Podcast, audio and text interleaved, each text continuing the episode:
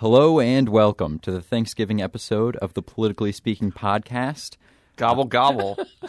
I'm Chris McDaniel, a very thankful political reporter with St. Louis Public Radio, and I'm joined by Jason Rosenbaum of the St. Louis Beacon, and Jo Mannies forced me to do that. by the way, yes, and I'm very thankful that he did. Well, we've got a we've got a three course meal uh, for you today. Boo. Uh, I think this podcast should be a real trip for fans. It's a Trip gift. to fan, trip for fans. Sorry. Okay, Yeah. well, Okay. that went over the head. Yeah. Too All right. intellectual for this crowd. After Thanksgiving, people might be worried about their health. They might be eating too much. So that's where health exchanges might come into play. Which, yes, although although I guess the issue will be be decided well after Thanksgiving, maybe even after New Year's yes, it Right. will be definitely after and New Year's. Hanukkah, Kwanzaa, maybe. Yes. All of the holidays. So- Yes. Okay. Okay. So here's what's happening, uh, and Jason's been working on this as well.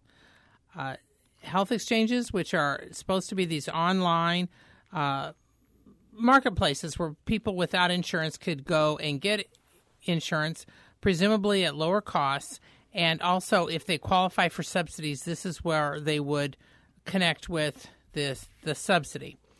Now, this was originally a Republican idea, and it's part of the Affordable Care Act. The states were supposed to set them up, but many states weren't uh, because many of the Republicans in charge of the legislatures or the governors objected to them, in part because it's a partisan fight because they disagreed with other parts of the Affordable Care Act. So they po- now in Missouri, uh, the la- latest word had been that the governor had announced a little over a week ago. Jason was there that the state wasn't going to be able to set up a state exchange because the basically the voters had approved Proposition E, which required either a legislative vote or a statewide vote, and the legislatures run by Republicans have said they don't want the exchanges.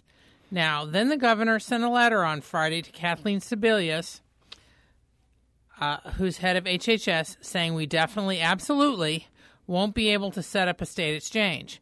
Now, this letter comes as in some other states that have been Republican run in the last few days, even Rick Scott in Florida, have Governor been- of my mom. yeah, have been starting to backtrack a bit from their original no way, no how.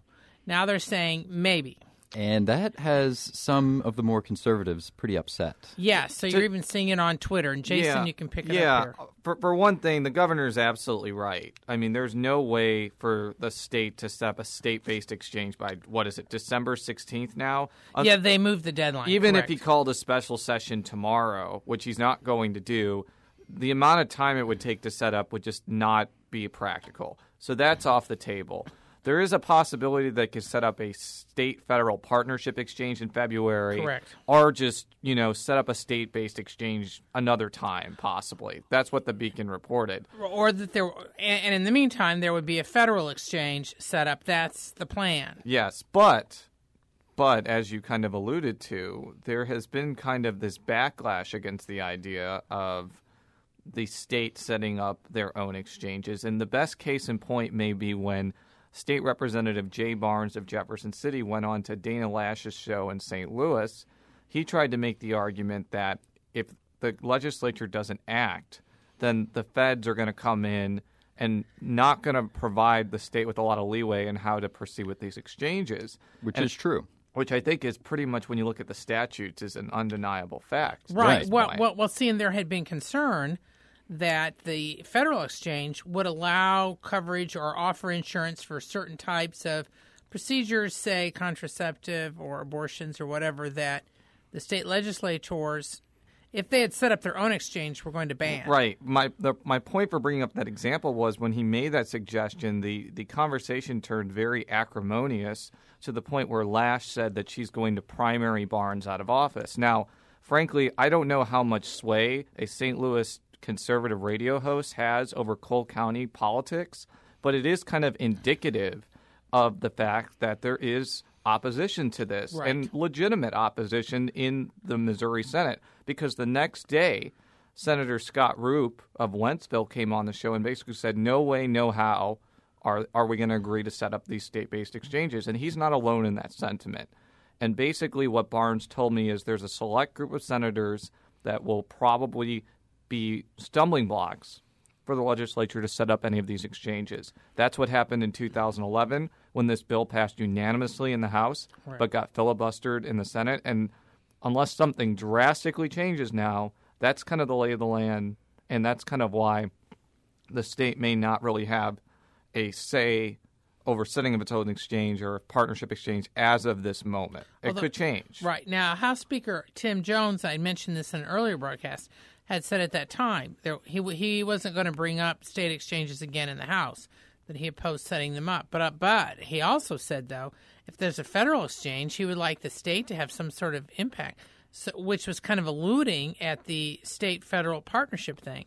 Uh, so there's been some speculation about whether or not some legislators might be looking at that hybrid as a way to a have some control over it if there if there's an exchange going to be set up anyway because the, they are under pressure from many hospitals Right. who want the exchanges because the idea the assumption is that that would mean that more people would have coverage and so when they walk in the door at the hospital and need emergency care they would have coverage instead of not having coverage and the hospital having to foot the bill. And that's bill. kind of a similar argument on the separate issue of whether to expand Medicaid or not. Although I'd say there's far greater opposition to that prospect, and I think it's a lot less likely at this point for various philosophical and political reasons. But not to conflate the two issues, but it's kind of a similar argument that a lot of the hospitals are. If, if you get them covered under a certain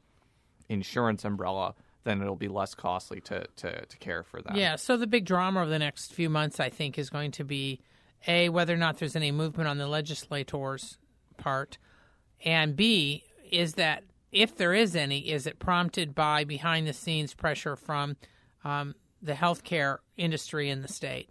Now, the governor's office, I talked to them today and to see if there was any change from what the governor had said, if he was amenable to any sort of change, if the legislature has a change of heart.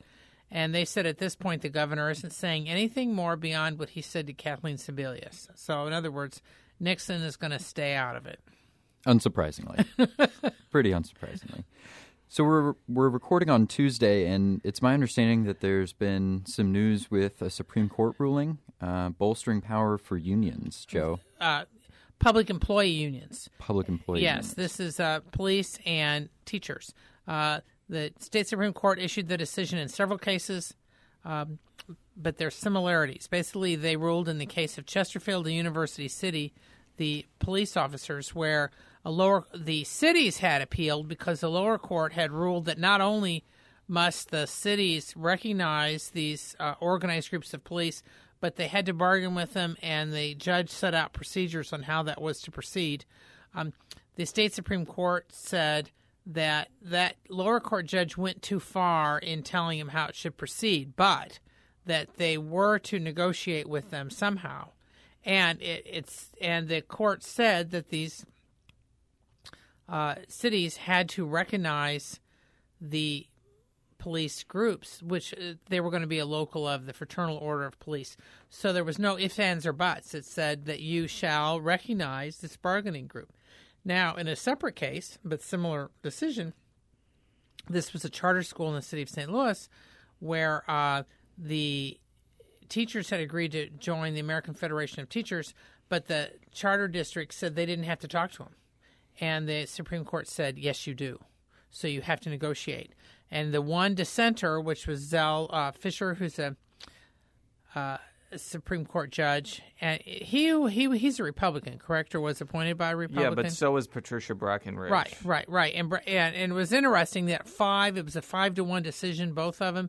Basically, the majority said not only do these public employees have the right to bargain, but the entities, the cities or the school districts have to bargain with them. And Fischer said that's going too far. The state supreme court allows them to to organize, but it doesn't allow doesn't require that the entities have to have to negotiate with them. But the fact that it's that the Supreme Court ruled five to one in favor of that really does move move the argument away from districts and others who for decades have just ignored whatever the teachers or the police or fire did in some communities. If they organized, fine, but they weren't going to talk to them. Now, according to the Supreme Court, they got to talk to them. Now, going forward, I mean, how much more power does that give to public unions? It gives them a lot because now they can't be ignored. especially in local areas. From what I recall, and correct me if I'm wrong, from a state level, there aren't a whole lot of public employee unions except in some instances. Um, and wasn't there like an attempt to unionize back when, when Governor Holden was there, but it kind of got overturned or Yes, something some like that? some of the uh, this was prison employees, yeah. and in fact, there were some that were organized. But I think when uh, Matt Blunt came into office, I think they were. Um, I, I could be wrong, but I think they were either decertified or something happened. Uh, they were trying to uh, reduce the public employees being organized, but this Supreme Court ruling really kind of will make that more difficult in the future, because it basically says once they're organized, the governmental body who is the employer has to deal with them. So that's definitely a movement uh, that I'm sure a lot of people still haven't digested yet because it's just happened a few hours ago. Well, speaking of bargaining, there's going to have to be some bargaining done if we're going to avert the so called fiscal cliff. Right, Jason? It sounds pretty scary. That is just a. I- I'm sure people are already hand wringing over that metaphor. I, I think that it's, it's Right. not something like people like to talk about. Right. And, And yeah. and fixing the debt. And Jason covered uh, this event just From afar. There was a press conference in Jefferson City, but using the magic of a telephone, I was able to Ah. get uh, information about this group. It's a national group that started in July, was started by Erskine Bowles and Alan Simpson, the two heads of the so called Simpson Bowles Commission on the Deficit. Mm-hmm. And it's kind of this way to not only to kind of project the ideals of Simpson Bowles, which I'm being very s- summarizing here, reducing federal spending, changing the tax code, and kind of making pretty significant changes to Social Security and Medicare. Right. And it's kind of they, their their their main thrust is they want a deal done before January 1st fiscal cliff when a series of tax increases and spending cuts go automatically Automatically into, into effect. effect. which many would say would trigger a recession. Yeah. yes. Although, yeah. So this group start had a Missouri rollout y- yesterday, Monday, where uh, former U.S. Senator Kit Bond, uh, former Governor Bob Holden, uh, Lieutenant Governor Peter Kinder, and State Treasurer Clint Zweifel, two, Two Republicans and two two Democrats. Democrats, uh, came out basically supporting the ideals of this group. Um, and I think that they're going to try to be active in the run up to these negotiations. But what I pointed out in the article and what was kind of grumbling in social media yesterday is this. First of all, the, the Simpson Bowles recommendations were not universally popular by a long shot. and they didn't pass uh, Right. by enough vote where they were formally presented to Congress. Right. And from the left, it was criticized for not doing enough to raise like marginal tax rates. Yeah, and because focusing, it actually lowered some tax yeah, rates. and focusing too much on exemptions. And they were also critical on the cuts to Medic or to l- Social Security and Medicare. especially gradually raising the retirement age. Right. So when I was looking on Twitter yesterday, there were some people who are on the center left progressive side who were basically calling this high broderism, which is a uh, pejorative thrown at an idea, bipartisanship for bipartisanship's sake. Right. And it was named after David Broder, a columnist for the Washington Post, who who put out that idea a lot. And they basically say just because something is bipartisan doesn't mean it's a good idea. Right. And I kind of saw that undercurrent when that rolled out from from a few people. I mean, I don't know how this is going to affect, you know, a congressional Right. situation. How are how are four Well- Missouri politicians Well, going there to impact already the has been cliff? there was some protests the last couple of days, or I shouldn't say protests, demonstrations, um, or letters. Uh, there's some progressive groups in Missouri who are trying to send a signal to Claire McCaskill, uh, who just got won reelection, but also was on vacation for a little while. Um, to they don't want her to agree to too many cuts. Uh, they want to make sure that you know that they're particularly protective of the entitlements, particularly Medicare, which is seen as the big driver. There are some on both sides, but particularly Democrats who say Social Security shouldn't even be part of the discussion because Social Security does not contribute to the to the Right. deficit. But they Medicare, it's a different situ, situ, situation. Now there are some who have proposed increasing their retirement age. Mc, McCaskill made clear during the campaign she does not support increasing their retirement age. One of the reasons is because um, there are some experts who say that increasing the retirement age actually hurts the fiscal stability of the program because it, uh, in theory, takes out the younger, weller elderly. So that, in other words, it's Right. that that was why there was a push early on. It got uh, um, knocked out, but early on in in the Affordable Care Act ne- negotiations of even lowering it to like fifty five or sixty if people paid the full premium. And the contention was because they're in theory healthier than somebody who's eighty, that Right. they actually would help bolster the fiscal security of the program. Now that's not being discussed, but the point is this is kind of behind uh, the opposition of some to raising the retirement age. Right. Well, we've talked a little bit about what you know McCaskill wants in terms of the fiscal cliff, but you know, let's talk a little bit about what Roy Blunt wants. Um, he's he's been pretty outspoken that he is not willing to raise taxes Right. for for this settlement. I mean, it's going to be interesting to see how it goes forward. We we have two you know pretty high ranking senators in, mm-hmm. in Missouri, and and they both pretty clearly represent Different the two ideological different planes. ideological planes. Yeah. Although he has indicated, I was on a conference call a few days ago where he was talking and say, he was indicating that he might be sympathetic to some of the proposals. Uh, this was something that Mitt Romney had put out about restricting the deductions, saying, well, let's leave the tax rates where they are, but let's just restrict the deductions. Uh, Now, the Democrats say it doesn't bring in, in, in, in enough, or some of those restrictions might actually affect middle class people. But that's but Blunt is Right. interested in that option. It'll be an interesting outcome since they have to make a decision whether to do something or what my inclination is just extending the time they have to make a decision. Well, I don't think the Democrats want to do that because I think they're fearful that whatever what whatever leverage they have weakens Right. over time. Right. Yeah. That's definitely true. That's definitely a good point. Well, Okay, that's a pretty lean podcast for for the thing. as lean as the the deer that Governor Jay Nixon harvested with his bare hands. oh man. Yeah, there, there's been a Twitter debate. I mean, the fact being that using the word harvested when you're talking about deer hunting, that uh, as some commentator put on Twitter, uh, deer are not corn, that they're not harvested, they're killed. They taste better than corn, from what I recall.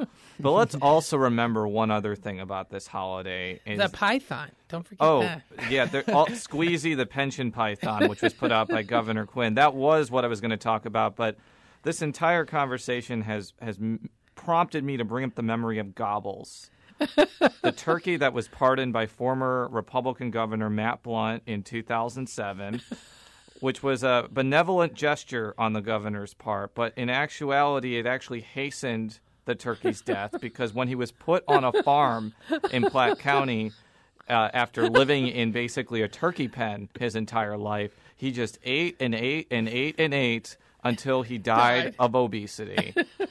This is a true story. yes, it was one of my last stories I wrote when I was with the Columbia Daily Tribune in 2008, and it was a m- monstrous expose of the greatest magnitude. And I just want to say, what is it, four years later? Rest in peace, Gobbles. You are not forgotten. I, I think we can all learn a thing or two from Gobbles, and I, I think there's some takeaways for that for for this year's Thanksgiving. Yes, remember that. I mean, you can eat, but just don't be like gobbles. Don't be like Gobbles. Don't get buried next to a cow. It's embarrassing. Unfortunately, gobbles was never harvested. But he was never consumed. yes. What a shame. What a shame. All right. Well, if you're still interested in uh, gobbling up the morsels of our other stories, you can head on to beyondnovember.org. Uh, that's where all of our stories are compiled. I'm at stlpublicradio.org. Uh, Jo and Jason are at stlbeacon.org. You can find me on Twitter at, at csmcdaniel. You can find Jason at. Jay Rosenbaum. And Jay Mannies. We'll be back next week to talk about other political issues. Until then, so long and happy Thanksgiving. Yes. Peace out.